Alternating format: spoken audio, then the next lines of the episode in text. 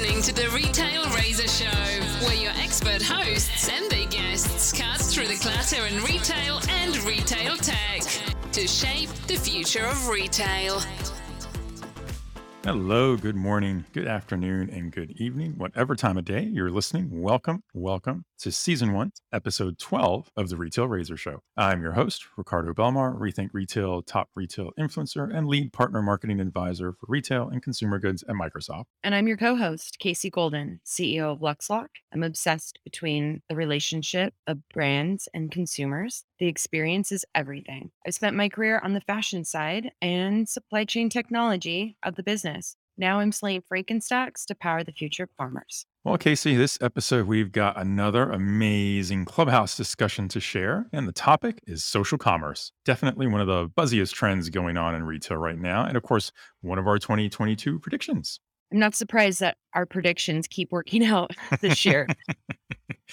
no uh. We really hit a groove and dug into fundamental challenges to find these opportunities. I hate that I missed this clubhouse session. It's just a real treat for our listeners. Yes, indeed it is. And keeping with last episode's example, we had two guests join the Retail Avengers team this time in Clubhouse. First, we had Mohamed Amer, member of multiple retail tech advisory boards, a RetailWire BrainTrust member, and former global head of strategic communications for consumer industries at SAP. And second, a frequent friend of the Retail Avengers on Clubhouse, Darius Vasefi, the co founder and CEO of Visional Commerce, host of the Retail Tech Podcast, and frequent contract chief product officer. Plus, from our regular Retail Avengers team, we had Brandon Rael, Shish and Jeff Roster joining. You guys took a deep dive on the value of current social commerce platforms and really identifying what works, what doesn't, and how live streaming is a centerpiece to this equation. I can't wait to listen and come back here and chat some more about it. Plus, we've got a repeat visitor to the show, Alicia Esposito from Retail Touchpoints, joining us for the recap. And spoiler alert, our recap will have a few surprise discussion points that listeners will not see coming. So stick around. I thought I was the one that takes us off script. No, I can do it too. You know, we have there's equal hosting privileges and everything. in that case, let's go straight to the clubhouse session. Let's listen into the retail Avengers and the future of social commerce.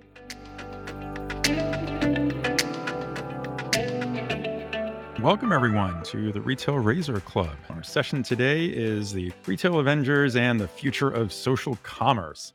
So let me move into doing some introductions here for the folks we have up on stage. I'm Ricardo Belmar. I've founded the Retail Razor Club here on Clubhouse, and I've been in the retail tech side of the industry for the better part of the last two decades, working for different technology providers and managed service providers. Most recently, joined Microsoft as a senior partner marketing advisor for retail and consumer goods.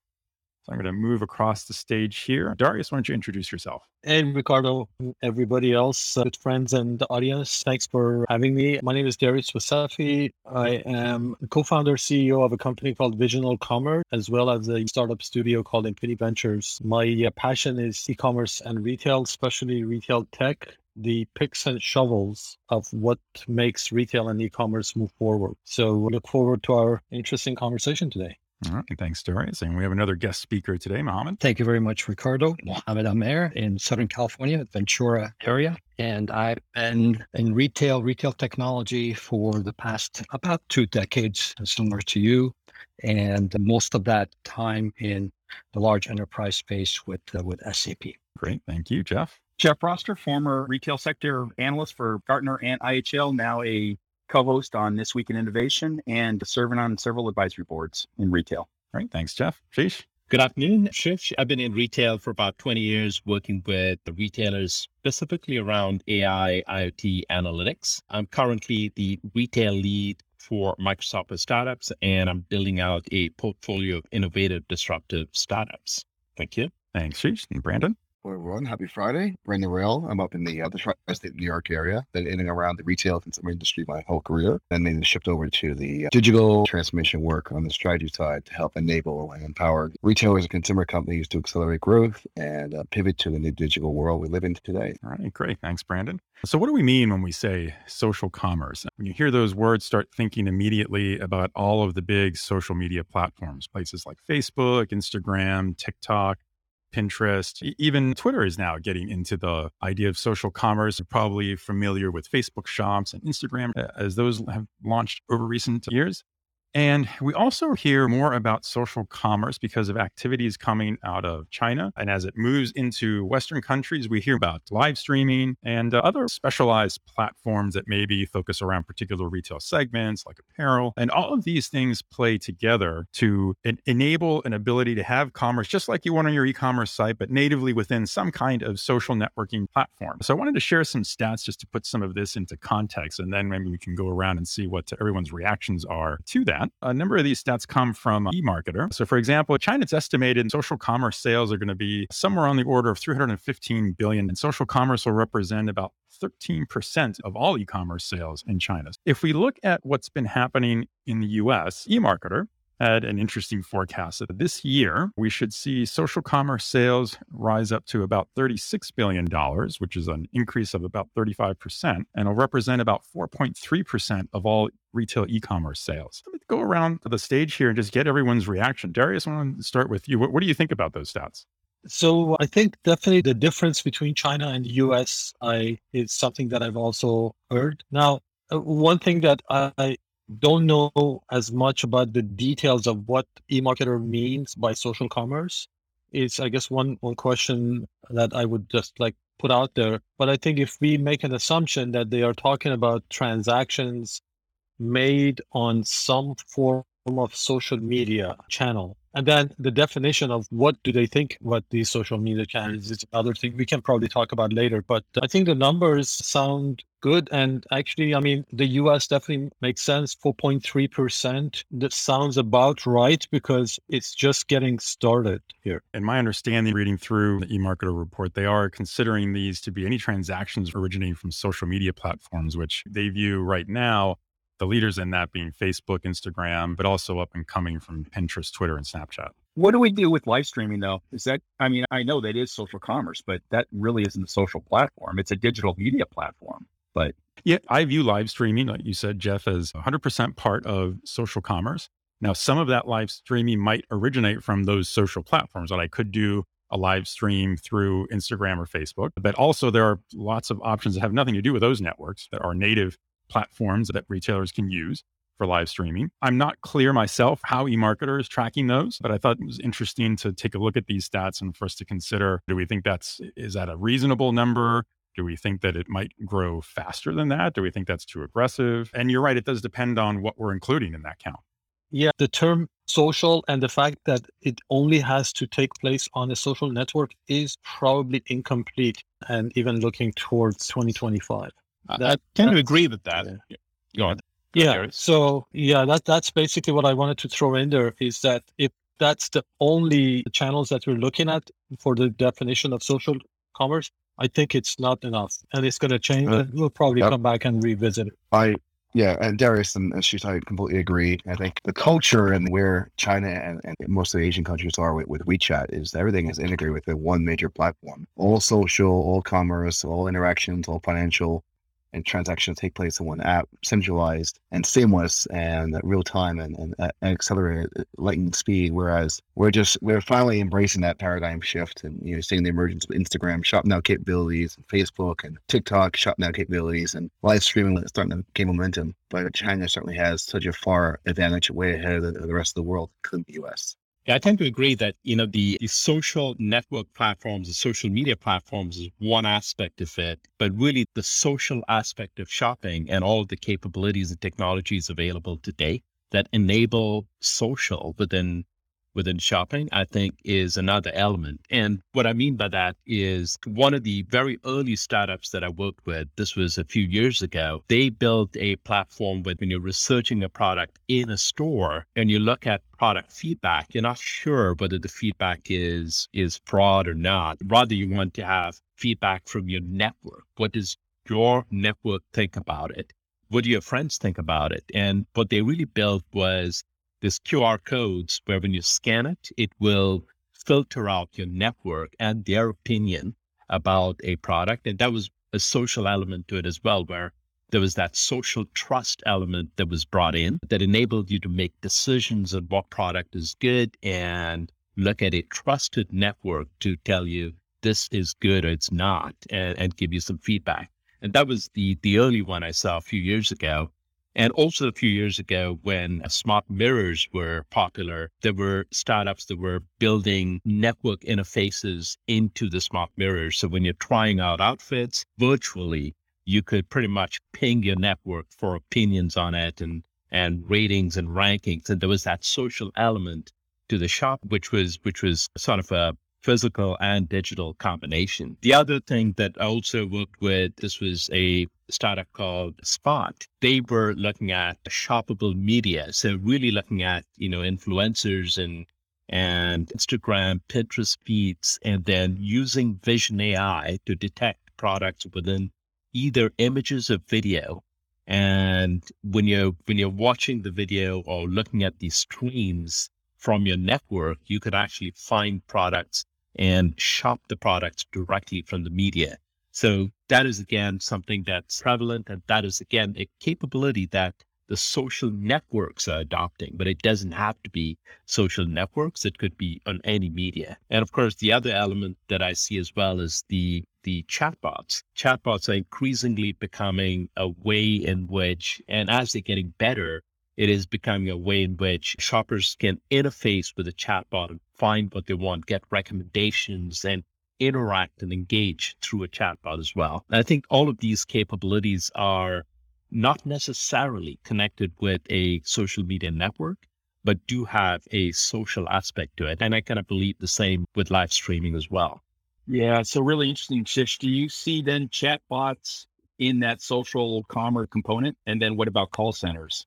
Well, so call centers, one of the developments that we've been seeing is that combination of chatbot and human elements in call centers. But at the same time, there is a chatbot that is listening in, transcribing, uh, looking for questions, looking for the intent of the questions from customers, finding recommendations and providing it to the human who's at the call center to be able to provide recommendations and things like that. So that's again one element that we're for call centers.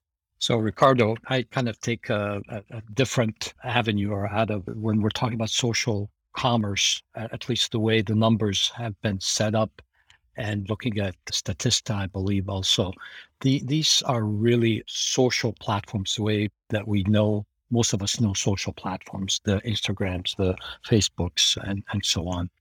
And Twitter trying to get into that with their new shopping module. And that's the same number that eMarketer was talking about, that 36 billion this year, with, which had surged 39% during the, the lockdown. So clearly, they're looking at where people are spending their time and uh, they're combining where you're spending your time, where you're getting where you're comfortable and trust the platform. When we're online, there's kind of a risk element. When we're making a purchase, you're wondering, are you really getting what you want or not? But when you back that up by a platform or you know, a social platform that you already trust, you've been using it, you're familiar with it, has a reputation, then all of a sudden it takes some of that risk away and it allows you to go on the early steps of, you know, the metaverse where now you're you're doing things that you would do in the real world, but now you're doing it in, the, in a social platform and shopping is a social activity. It's as well as a functional thing that we all need to do. I agree with you uh, on that. What is social commerce trying to mimic for us? And in some ways, I look at it as it's trying to take what was a, a straight e-commerce experience, which I think I would describe as somewhat de- a detached shopping experience.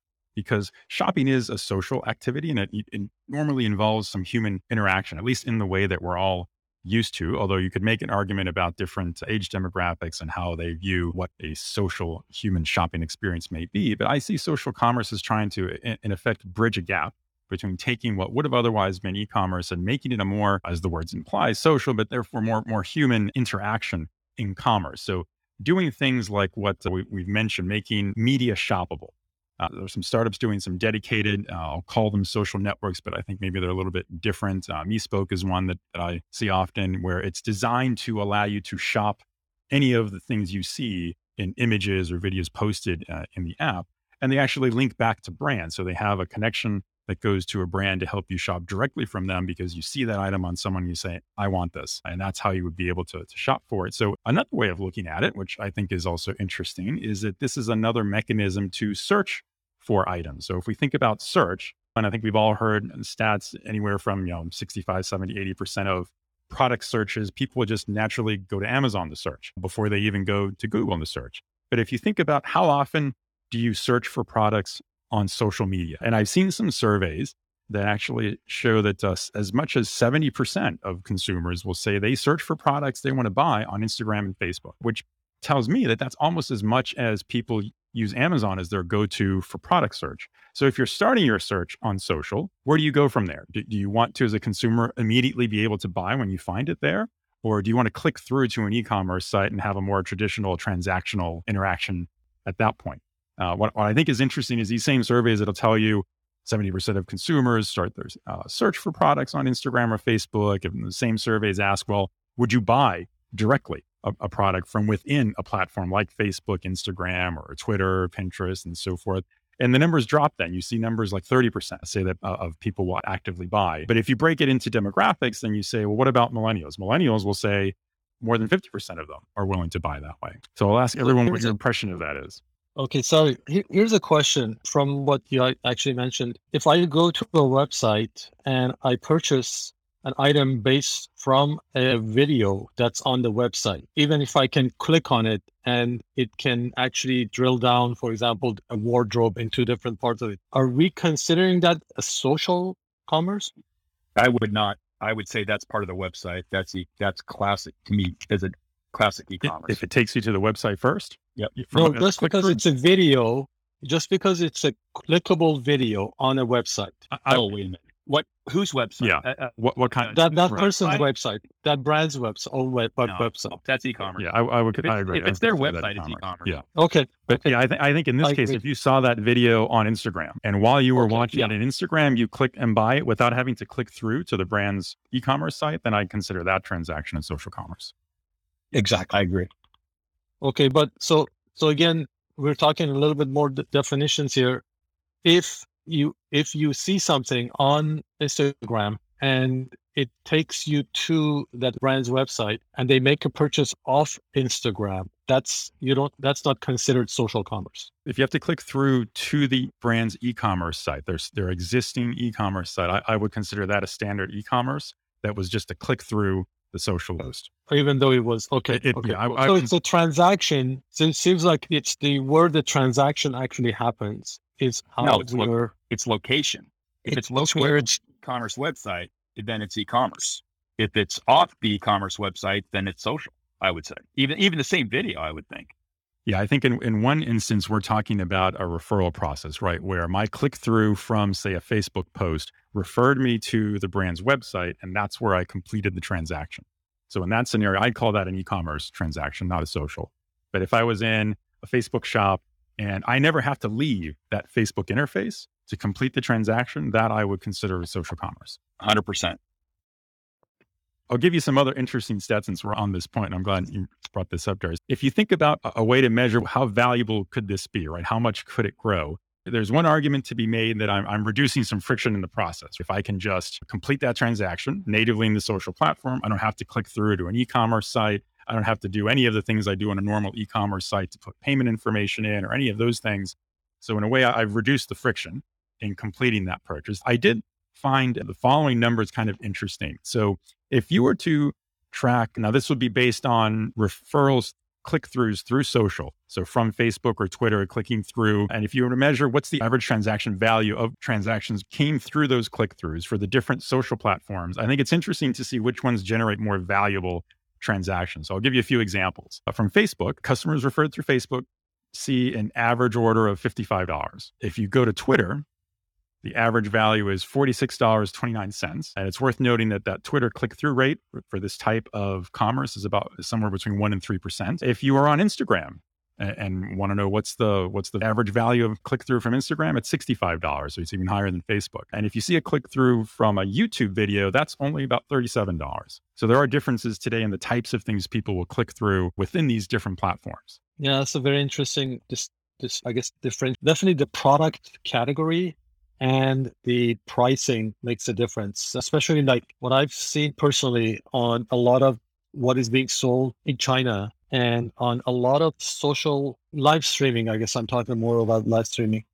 It's a lot of lower priced items. I have not seen any high priced considered purchases being sold yet on that, on especially like the the one to many, the public type of live streaming. And I don't know if that translates across all social or not. Darius, in China you're talking about or in here in the US? Both.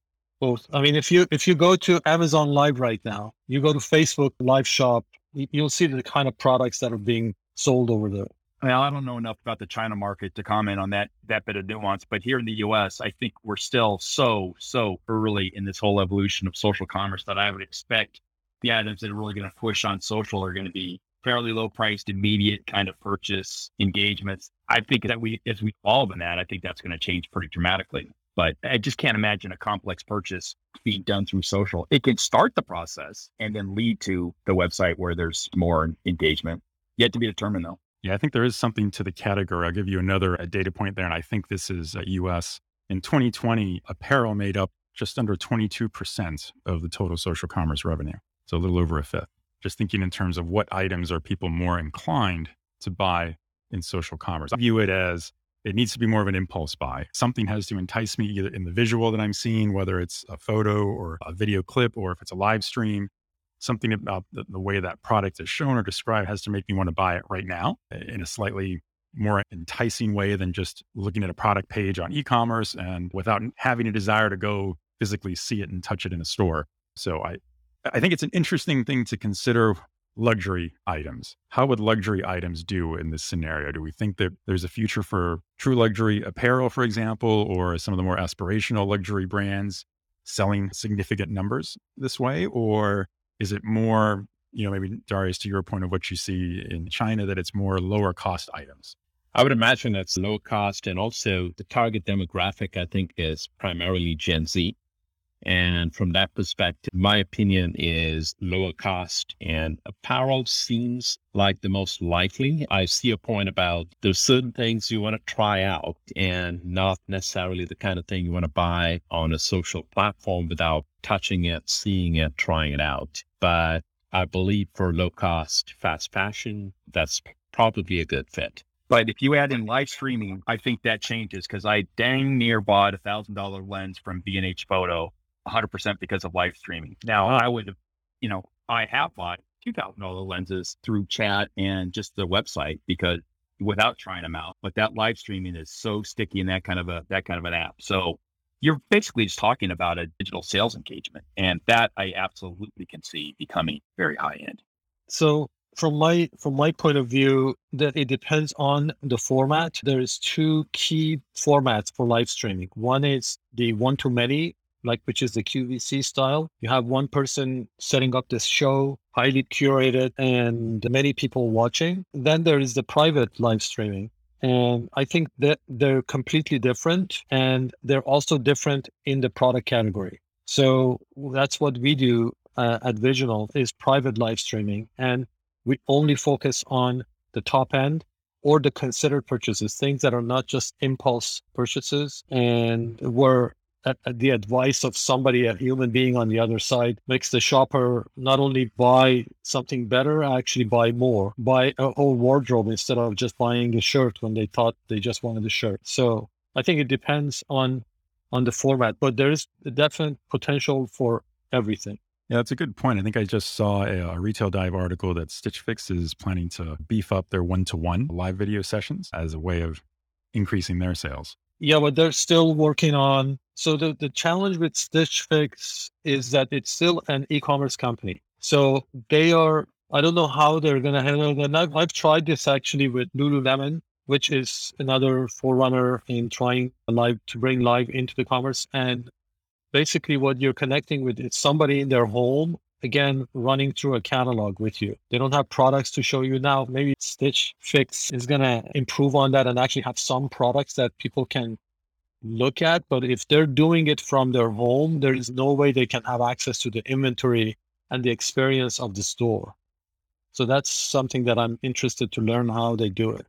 I think there's a certain delicate balance between the highly high production value live streaming, but also remaining authentic with uh, micro influencers or real, real, real shoppers. So how do you balance those two together so that it's more authentic and it's really lifestyle driven approach versus and has some level of production value? I mean, TikTok uh, it's is a fascinating platform not necessarily, necessarily for live streaming, but just the, the, amount of creativity and innovation that's coming out of there, the, the videos and it resonate with the, current generation of shoppers that's emerging. So yeah, I, I agree with, Darius. I mean, the, the ones that are at your home with access to the physical store, really merging those two experiences together, it's a, it, it's a delicate balance. And like mm. the example, I'm, I'm sorry, Darius. So just in the, in the, example that Jeff was mentioning, the one thousand dollar lens from B&H, you start out with there's a a comfort level, a trust factor that he has with that company must have made some purchases before or their reputation or online reviews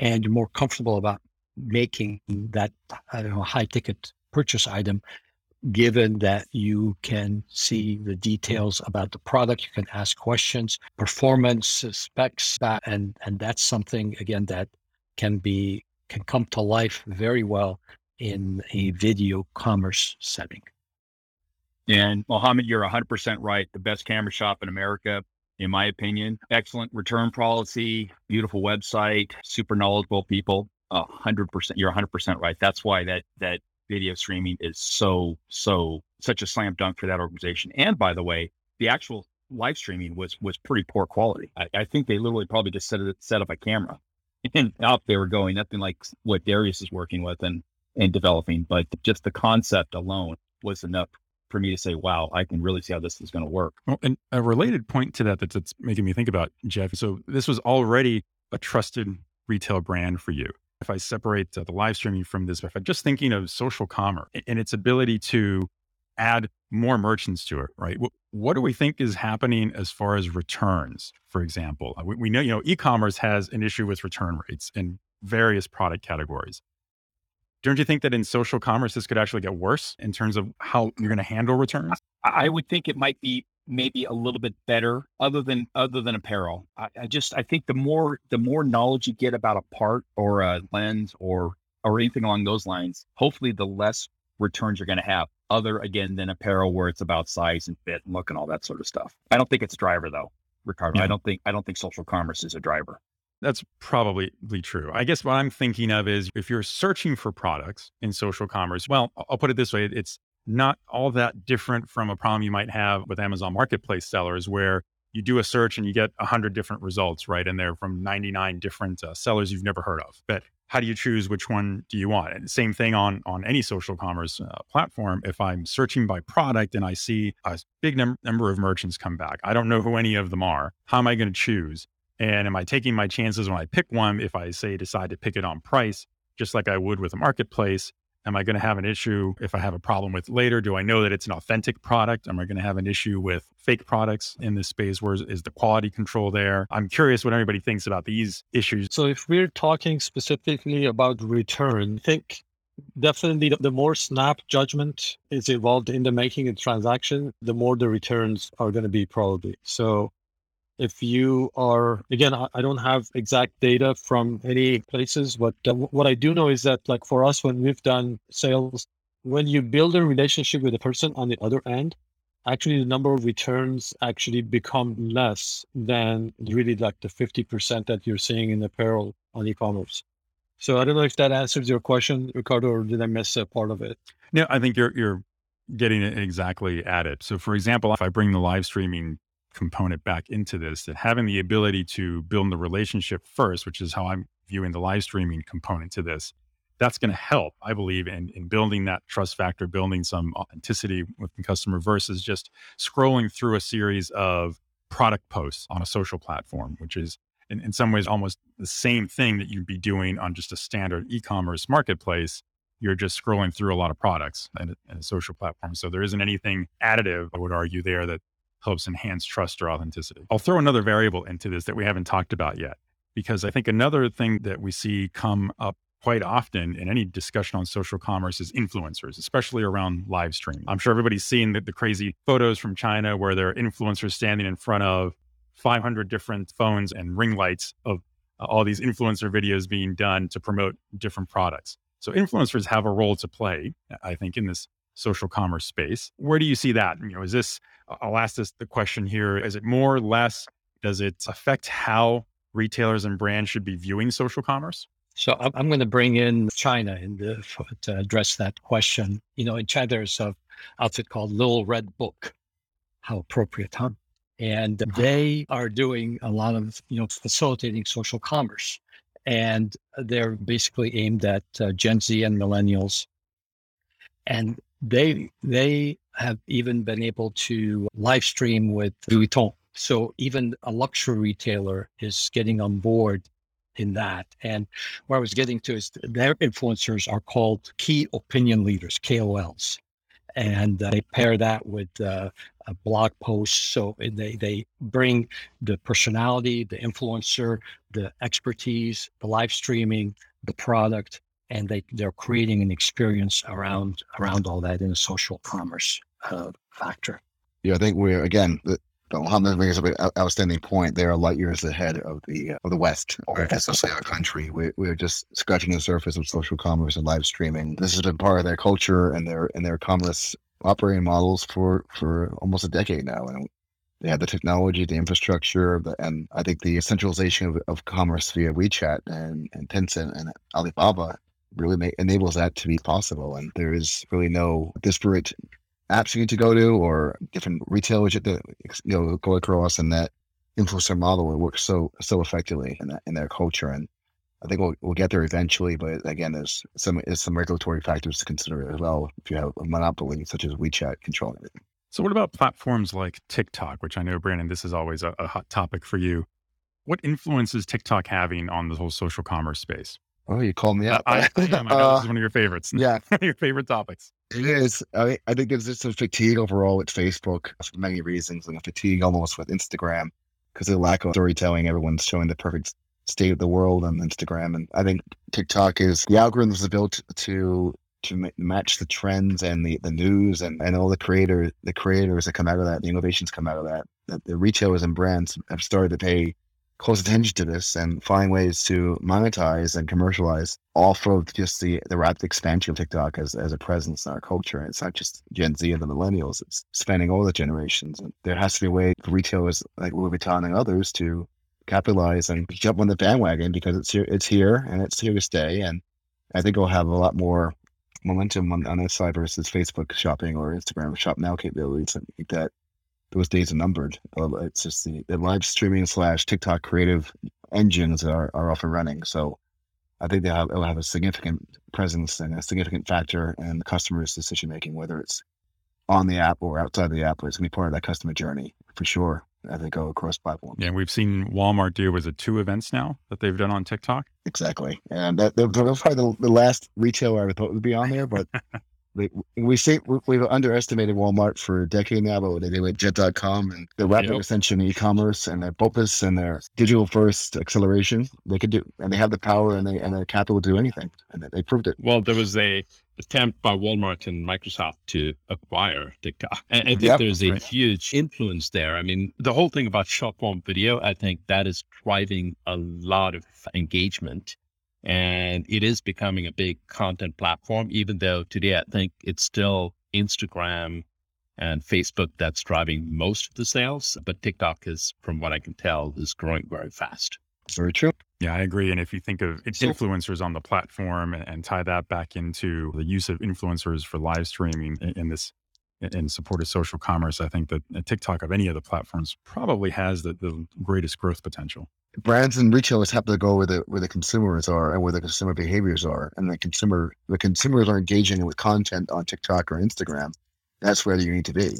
And then you're, you know, uh, obviously, I think uh, we haven't done our due diligence. There has been studies on what the revenue potential is or opportunities are for the retailers, but there is certainly a lot you can learn from this model and how you can leverage TikTok's growth and acceleration to grow your own revenues accelerations as well. Is go with go where the customers are, and they're not necessarily in a physical store or not necessarily in the mall anymore. Or they're engaging with content on TikTok. And well, and, and to that point, if the retailer or a brand is going to treat social commerce as if it were another channel, And uh, I know there's probably a lot of people shaking their head now in the audience saying, no, no, we're going to talk about channels again. But at the end of the day, even though consumers don't think about channels, uh, I think it, it's just a fact that retailers, brands, they think in terms of channels because they have to know where to put their advertising money and where to put their marketing money, how they're going to generate a campaign to target customers. And they need some kind of a framework to be able to, to characterize this. So I'm just going to go with that for the moment and let's treat social commerce as a channel and the reason I say that is every brand and retailer wants to measure their activities in that channel.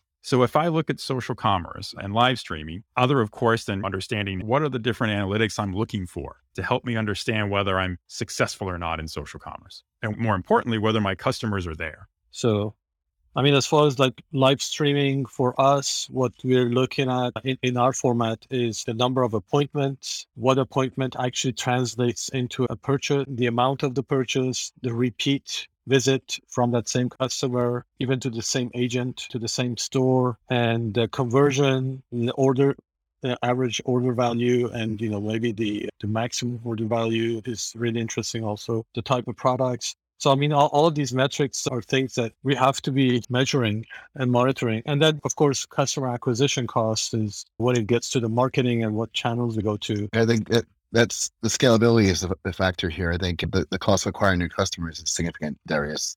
But can that be mitigated somewhat with the, the expansion and the growth of, of a TikTok or Instagram, where there is lower carrying costs of acquiring new customers? The challenge is how, how do you make the content authentic and, and, and satisfying enough to drive that conversion, drive that engagement to lead into the actual the shopping journey. I think that traditional customer journey has been was so fragmented, and then now it's now it's originated in social commerce across many different paths. And it's not so linear anymore. It may start in social commerce, may end up in the store. It may start in the store and they can actually engaging on the app or TikTok within the store itself, and then make a final decision. So all those customer journey touch points across the across the channels, digital and physical, matter. But uh, like you said, it's about the average order value, the conversion rates, the turns, everything everything you would consider from an e-commerce perspective that would really change what we used to talk about from a retail perspective, was inventory turns, gross margin percentage, EBITDA, which all are very relevant, but that customer journey is it's so so significantly different than it used to be. Yeah, it's a fractured buying journey and the attribution problem continues with now the multiple paths that are available and they can start anywhere, they can end anywhere. But social commerce, the way we defined it, is it ends for sure within that social platform. I think going where your targeted customer base that you're going after for that specific product, where they spend their time, that's the biggest nut that you need to to crack. And whether that's a big TikTok, Instagram, Facebook, something else.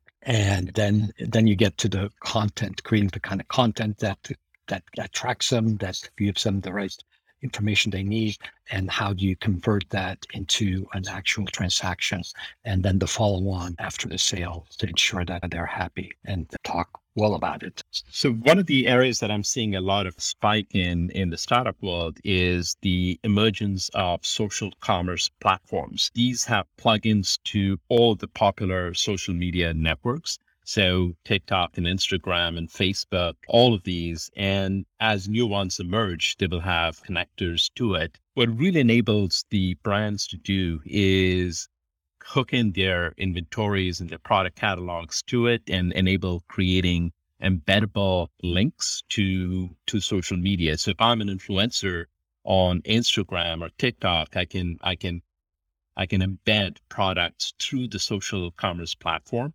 It is akin to the Amazon associate tags where the attribution goes to the Amazon associate and they're paid a percentage so that same model is being applied to, to social commerce as well, and being able to find and engage with influencers through that social commerce platform.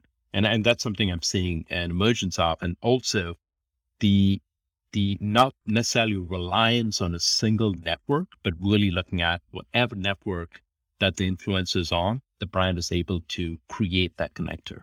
Yeah, that's that's an interesting point there, Shisha. So we've been talking about, I would say, a pretty foundational aspect around social commerce and where it's headed from brands and retailers perspective i'm curious what everyone thinks is going to happen in the startup community i think everybody up here on stage has some experience in some form or another talking to different retail tech startups is social commerce and, and you just mentioned a number of examples Shish, Are there other areas besides those we think that social commerce is going to see a lot of investment in in retail tech? We've had this conversation before about oftentimes seeing a lack of investment in retail tech, but is social commerce one of those areas that may see a bigger share of that investment? Well, bigger Uh, share. it's a little yes. word. That's I mean depends. Uh, you Yeah. can't. In the nanosecond you start talking about artificial intelligence, you can't talk about bigger share.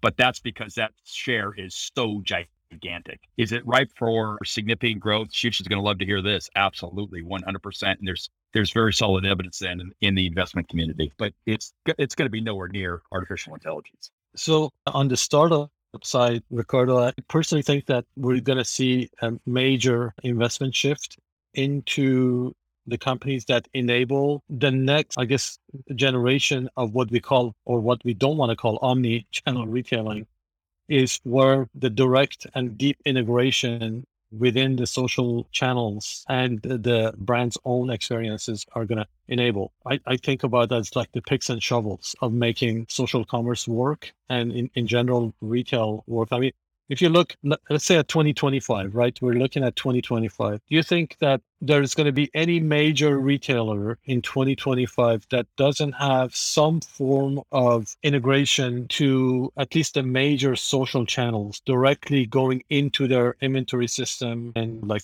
the tracking and everything, analytics?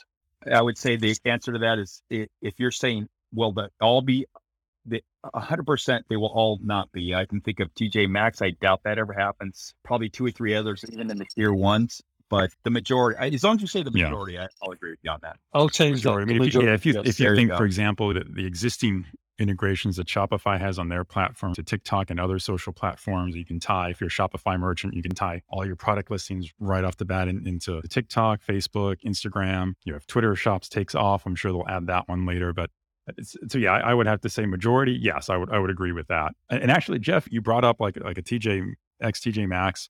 So obviously, those brands I like them. They're not fans of e-commerce, but I I wonder would they have a different mindset around social commerce? Only because, and, I, and I'm thinking particularly of a brand like HomeGoods, because HomeGoods, in addition to living off of the treasure hunt, they already generate significant social traffic from people just posting about their finds and what they found at a given store.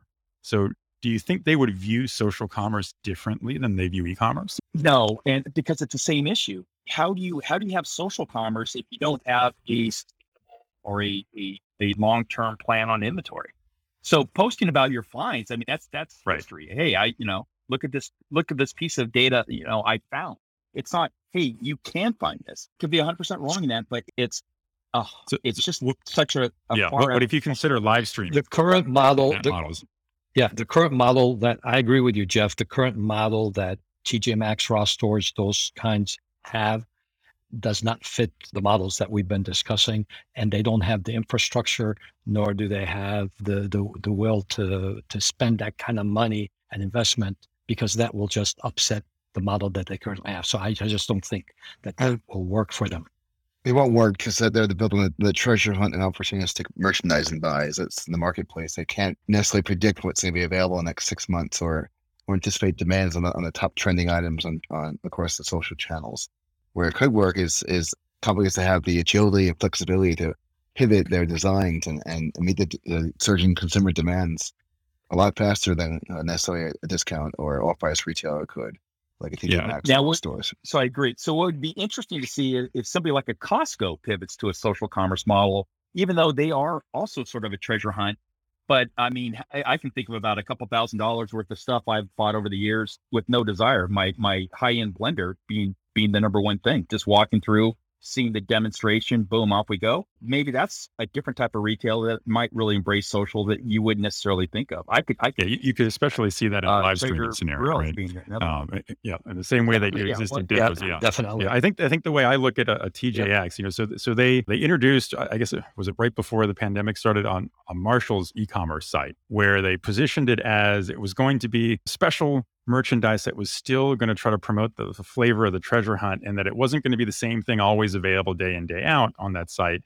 And it it speaks to me in terms of what what if they look at limited drops and turned into events where again the live streaming model maybe helps in a one to many scenario there and and they treat it that way which i agree it's not the existing business model right it's a little bit of a pivot for them to do that but still maybe on brand and that, that's the way i'm thinking about it. So i, I think th- this is a really interesting conversation especially when you bring in tj maxx and home goods. We, we personally actually have done some experiments and those models actually work perfectly for what we do because the, the inventory is changing so fast they can never keep up with it. And the treasure hunt can really be enhanced with another human being like doing it helping you in the store. So it's a very interesting concept and same thing applies to like flea mm-hmm. markets resell used clothing like stores which is like really getting big i think that's a, that's another very interesting side of the market for me especially because that's like you know we could definitely make a difference in that. It's very much like a newer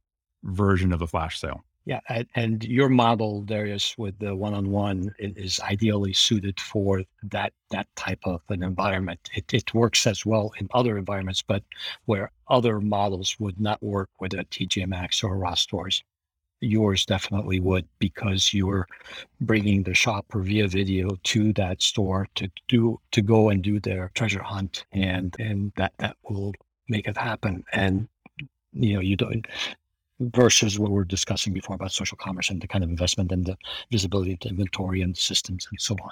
Yeah, I mean, outlets is another interesting concept. Probably somewhat to that, or maybe not. But I you know, like like Simon is really investing a lot into their outlets and how to bring e-commerce into their outlet malls, and it's good to see that. So, and, and it goes to like what Jeff was saying is like that direct integration to the inventory and supply chain is is a lot harder to do when you get into these like highly unique and fast moving inventory type situations. So how do you tangibly analyze the impact of this? Because that, that path of purchase is so dynamic right now.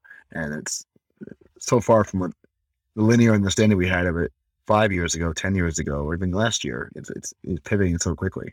Ultimately, it's about brand engagement and building trust and, and relationships with, with products and, and also influencers. It may actually lead to a immediate conversion. Might lead to a, the customer going to a store or, or shopping via e-commerce. It may lead to uh, engagement that leads to buying something months from now because of that, that experience they had via, via social commerce and li- live streaming or TikTok videos and that's why when I talk to retailers and they, they're talking about, well, you know, e-commerce is giving us this or the website, I'm going to, you, you don't know, you don't really know. You want, we need, we have this need to, to be certain about things, to have a number, to have, be precise. We'll go 27.7%.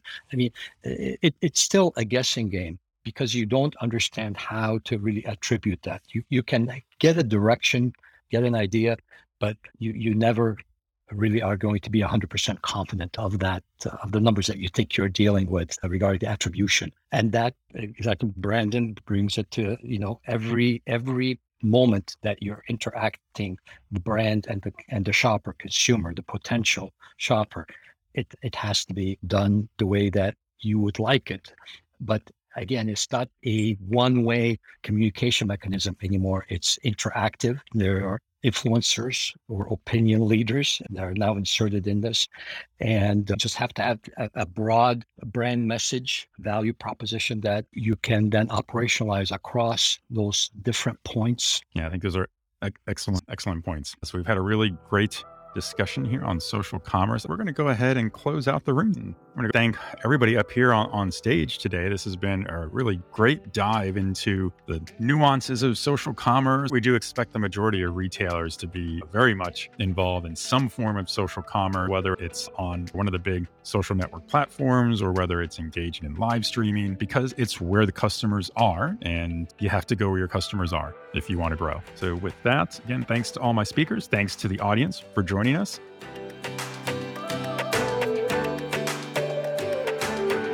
Welcome back, Retail Razor Show listeners. We hope you enjoyed that great clubhouse discussion on social commerce. Great discussion and incredibly disappointed I missed out on this one. Yeah, we definitely missed you on that one, Casey. But fortunately, you get to be here for the special discussion with our special guest on this very special topic. That's a lot of specials I worked in there, isn't it? We noticed, but with the voice made for radio, no one's complaining. Oh, well, thank you. It was really special. and on that note, let's introduce our extra special guest today. We have Alicia Esposito. VP of Content at Retail Touchpoints. She's here with us. Let's talk some shop. Hello, everyone. Thanks for having me. So, this is a fun one for us this week and a little bit out of our normal routine. We usually invite someone who was in the clubhouse discussion we just heard to come join us on the show. But this time, uh, Alicia, we thought this was a really good time to bring you back to the show. And I say back because you were on, in our episode last time when we talked about loyalty in the last uh, clubhouse episode. And plus, I guess it was what last month when I was on your show, Retail Remix, and we talked about social Yeah. commerce, right? So, this kind of Yeah. feels a little bit like a part two to that discussion. Exactly, because there's so much to unpack. And like anytime you get me started on this topic, I can just go on and on. Yeah, so. yeah, we can go for hours, Right? Glad right? to be given the platform. So, this is why we've never been on a call together. because it'll be like eight hours, right. right? It, will It'll never be end. Yeah, we, we would never end. Yeah. Yeah. And, and like we've said before, I think the one comment we never get from listeners in our show is that, you know, if only you could make the episodes longer. I just need more content. yeah. More content, more content. So obviously there's a lot to talk about because social commerce is just so big. You know, where, how retailers and brands are going to invest in it. I, I think it, on, on your show, Alicia, I think we talked a little bit about live streaming too, right? And how that relates into social commerce. And that's a worthy investment we see lots of folks making. You know, I think we, we didn't quite touch on if there's an angle for retail media in, in social commerce, how do they all intersect? And uh, when we were talking ahead of time before we were recording here, you brought up something super interesting, I think. And maybe that's where we should start this conversation. And that's what are all the platforms that matter here. In the Clubhouse session, we talked about what I'll call the big three. It's Facebook, Instagram, and TikTok, but they're not the only platforms. And Alicia, you you mentioned uh, at least one that I had honestly kind of almost forgotten about, but uh, but we shouldn't, right? Right. Poor Pinterest. Everybody forgets about them. and I think it's largely because there there's this really close association with things like recipes, with even home renovations and home decorating. But there is a really clear opportunity for commerce, I think. It's just they, they haven't it feels like they haven't really gone all in. But what I find really interesting right now is recently they acquired the Yes, which, you know, they're kind of seeing as the vehicle or the driver for what they want their AI powered, highly curated shopping experience to look like. They actually indicated, you know, this is a fashion app, fashion platform, but we want to explore what this will look like in other categories. So I thought that was my first little hint of like, oh, they, they it seems like they're going to try and double down on this or, or really in, invest in it. And we also recently covered that they have a new CEO, which is huge. And as we dug deeper into Bill Ready's credentials, most recently president of commerce, payments, and next billion users for Google, like huge direct that's connection big. right there. Prior to that, EVP and COO of PayPal, and also held roles at Braintree and Venmo. And what I find interesting there, very payment centric. That's true. And as I think about the challenges around social commerce, I mean, we, we kind of chatted about this a little bit before we started recording, is that payment component, that payment experience is still very much disconnected and flawed. Right. Yeah. And yeah. that, you know, we talk about social commerce being a commerce moment inside of the platform. And that's still very much not happening. A lot of it is redirects and click throughs. It's still very much not to the level where people say, oh, this is where it needs to be. Yeah, that was one of the things we kept of- talking about in the clubhouse session too. Is it's it's not like a, a thin veiled layer on top of e-commerce. It needs to be its own commerce platform. So just a click through is not the same. The payment makes it commerce. Yeah, Right. Exactly. you need to Yeah. pay. You need to be able to pay for it to commerce? That is the commerce piece. Otherwise, is it really commerce? Discovery, inspiration, sure.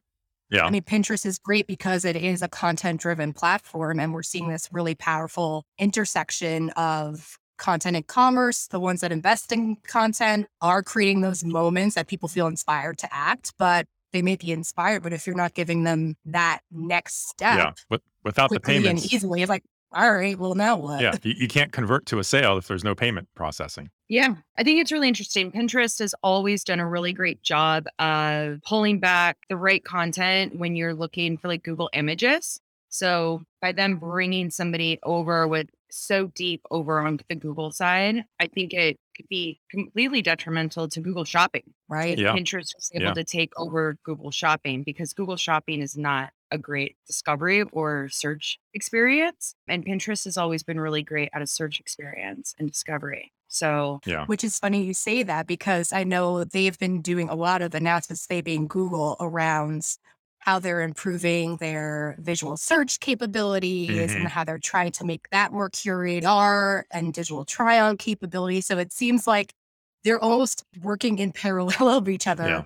Right now. I'm trying to kind of find that right mix of commerce capabilities for their businesses. So Yeah, it'll, it'll be interesting to see how it all plays out. Yeah, everybody wants to converge, I think, on the right formula and flavor for social commerce. And you know, it's interesting you bring you bring up Google, right? But I think Google has another one of these platforms that are big, but seems to get left out of the social commerce and live streaming conversation, and that's YouTube. YouTube is, at the end of the day, the Mhm. king of, of video platforms. But I don't think we usually think of YouTube when we start having live streaming conversations focused on commerce, because again, and Casey, you're going to say the same thing. It's where's the payments?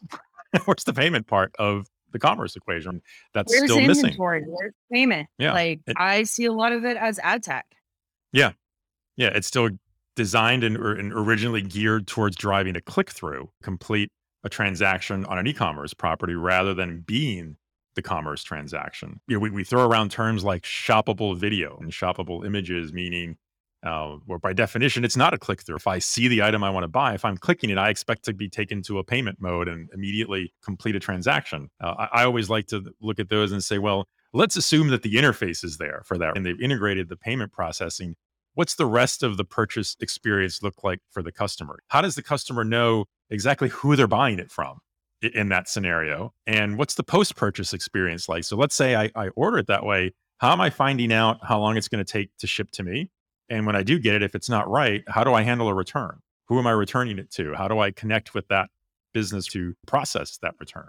Right. Like if it happens through Instagram, would it be like an Instagram DM? Yeah. Like- yeah. Or or do they create that direct link to the branded ecom site, which personally I would recommend because then you're kind of in Mhm. this little box of Instagram, which we all know how that that has turned out for some folks in the past. It, it's it requires a lot of orchestration. And I think to your point, Ricardo, around what does that final selection and payment process look like? I mean, I can't tell you how many times I'm still clicking on Instagram ads. I feel like I'm picking on Instagram. I'm sorry. On social ads. and it's a beautiful item. I get so I'm like, oh, I gotta check this out. Click it, out of stock, cross the board. It's not even like, oh, it's not my size. It's just completely out of Yeah. stock. Yeah. yeah. There's no like- inventory connection. How how is this still happening? And I know you have to manage all the content with like the buys, and I know it's complicated, but how are we expecting these brands to really master that commerce experience if they can't get the core of what makes commerce seamless and good? That's not even nailed yet. So- Instagram doesn't make money off of the conversion. They make money off of Mhm. the traffic. And ding, and when you don't have accountability for like the actual end result because they can't control it and they didn't build it and that's not how they monetize. They're not making a percentage of net sales. They're making money off of impressions and click throughs, whether or not somebody buys it or not. I mean, I see a lot. I feel like the last 10 years, like literally, it's a million versions of Polyvore. Oh my gosh, bringing me back. I Wow. didn't expect that one. It's a million versions of Polyvore. and we haven't moved on to the next stage of integration with inventory, universal carts. Yeah. Yeah. And then just to throw another factor out there, how about making it more personalized? Sh- shouldn't this somehow facilitate making it a more personalized shopping experience? There's enough data to know the difference between me, Alicia, and you. Right. It just doesn't seem to get put together in a way that can distinguish one product from the next, one preference from the next. It'll be interesting because the yeses was built for to focus on building AI for fashion, to make it Right. personalized using AI, coming from Stitch Fix, which boasts the best fashion AI in the world. So it'll be interesting to see. I guess my follow up question there would be like, is this going to be data that these platforms hold on to and kind of keep hostage Hmm. from brands and retailers? Or is this going to be something that they open up? Because I know there have been qualms about and issues around the depth of data that these platforms provide and how sometimes that prohibits brands from creating that seamlessness that we're talking about? I don't know the answer. I'm not as like yeah, deep well, dive it- into like a- who owns the customer stuff. in that transaction, right? Who- Is it are, are you a Instagram or Pinterest customer, or are you the retailer's customer at that point? Who you know, who are you completing the transaction with? And to the shopper, who does it look like you're doing the transaction with? You know, forget who it is on the back end, but what does it look like to mm. that customer? Who's benefiting? Which brand is benefiting from that customer's experience, for better or worse? If it goes well or if it doesn't go well, who's the customer either praising or blaming for how well that transaction goes, and who gets control over that? blaming is a really good there because a lot of e-commerce stores have close to 30% returns. Right? So whether or not you're they're making these social commerce experiences and platforms, their business model isn't based off of the net result because it's really high return rates. Yeah. And they don't want to deal with customer service. They don't want to deal with returns. They don't want to make have to go into their pockets if the customer decided not to keep it. I think there's going to have to be a, a lot more. The brands are adopting technology at a rate right now that I feel a lot of these social commerce platforms are going to have to step up to provide better integrations and better performance because the brands are getting savvy and they're getting better digital tech stacks and they're starting to have more of that direct to consumer experience. I think we have to remember a lot of retail has traditionally been not only physical, also been wholesale. That's true. I'll add another mm-hmm. variable to that. So, I mean, all of the things that we're talking about here on, on the challenges side of the equation, part of me says if you're a really large retailer, where, where normally we would say, oh, that gives them an advantage because they've got more resources to throw at it to solve this this problem, but maybe that's not the case in this. Maybe because of these challenges and because of all the, the size of these social platforms and the amount of data and, and the intricacies, like the returns piece of it, maybe if you're a smaller or mid-sized retailer, it might actually be easier for you to get in the middle of this social commerce and take advantage of it to gain customer mind share and to build on that customer relationship in a way that's you can do faster and, and easier than some of the big guys. I often feel the same way with live streaming that in some ways it's easier for the smaller brands to take advantage of live streaming than it is for the larger ones. And maybe that helps them build on, you know, whether they're building on momentum of a, of a shop local movement or they're just building local community because they're a small store, but they have interesting curated products. It might actually be easier. I, I don't know. What do you think? I think that I'm going to add on to that so I can we can go back to Alicia here for this because Pinterest has the SMB. They Yeah. have the Yep. Etsy Yeah. creators, Mhm. is the Yeah. small to medium sized businesses. Their CPM is not atrocious. I don't know anyone that will even work on a brand's, a fashion brand's media spend if they're not spending at least $60,000 a month. I don't know anybody that will even work on the account. And that's like a bare minimum. These SMBs can't afford that, but Pinterest already has that customer base and they could really edge out an area for SMBs to actually be able to compete and have and play because you can't Right. really play on Instagram ads with, you know, a 10 to $20,000 budget. Like it's not moving your needle. Right. Well, I've also seen a lot of a lot of negative reactions to Instagram really trying to be a video first platform now. Like they are famous. Right. Go figure. Go figure. And They're like, but you're a photo platform, and like their their whole business, their bread and butter is creating content. Right. Like I'm talking smaller brands or even influencers and content creators. So they're kind of throwing throwing the whole toolkit that these these entities, individuals or brands have spent years trying to build out and perfect. And the reason like, all right, well, just video now. Some people hate video. Sometimes I don't want to, I don't want to look at it. I think sometimes the best Instagram content is a very nicely curated photo opportunity. So I think that that point you made around Pinterest being able to own that sweet spot, own the SMB, own the the scaling brands, I think is a really interesting one. I'm curious if they're going to lean into that a lot. I feel that there's a, a really good alignment between Pinterest and Etsy. Um, Mhm. I'm still Uh, that's a good point. still a little bit shocked on like why they're not the same company yet. I mean, maybe give it a few weeks. Who knows? but there, there are so many interesting acquisitions that- happening, yeah, right? Like some really cool combinations here.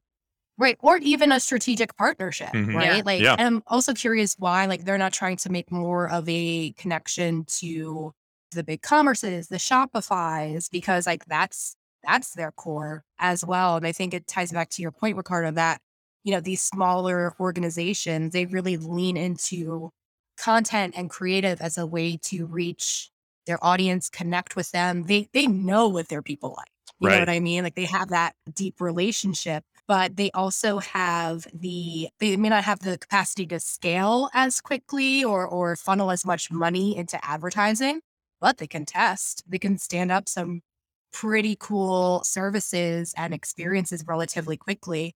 They can test something on Instagram and be like, you know what? Instagram's not right for us. Let's just focus on TikTok and Pinterest. Like they can make those moves in a way that I think the bigger brands can't, especially as we think about, okay, we have the branded account and then we have the individual store levels and we have X number of stores and who's managing these accounts. And well, oh, these associates are doing live streams. They have access to all like it, it becomes like this this big ball of complexity as you kind of get into the how are we going to test these different these different offerings. So I think it, it's going to be really interesting to see what Pinterest might be able to do while Instagram's figuring out that whole video because the only videos I see on Instagram are TikTok videos.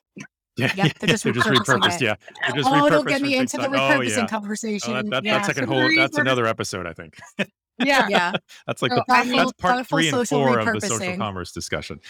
Yeah. there is a there is a huge opportunity there to uh, kind of come in, you know, move up a couple lanes coming around the corner here.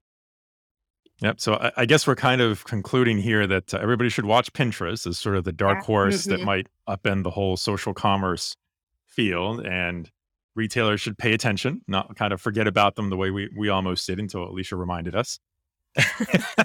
Glad to be of service. yeah, particularly if you're in that SMB retail space. And I'm, I'm still going to throw out too, let's not forget about YouTube. They've got to figure out how they're going to convert that into more of a social commerce platform. It, it's almost there, not quite, but it, it seems like the base is there and the raw materials are there to, to make it work. So we'll see how that goes. Well, Alicia, this has been yet another fabulous discussion. I'm so glad you were able to join us today. yeah, me too. Thanks for inviting me. Well, Casey, I think on that note, it's probably time to call this one a wrap. That it is. More to come. If you enjoy our show, please consider giving us that special five star rating and review on Apple Podcasts. Smash that subscribe button in your favorite podcast player so you don't miss a minute. Want to know more about what we talked about today? Take a look at the show notes for handy links and more deets. I'm your co host, Casey Golden. And if you'd like to learn more about us, follow us on Twitter at KCC Golden and Ricardo underscore Belmar, or find us on LinkedIn. Be sure and follow the show on LinkedIn and on Twitter at Retail Razor, and on our YouTube channel for videos of each episode and some bonus content. I'm your host, Ricardo Belmar. Thanks for joining us. And remember, there's never been a better time to be in retail if you cut through the clutter. Until next time, this is the Retail Razor Show.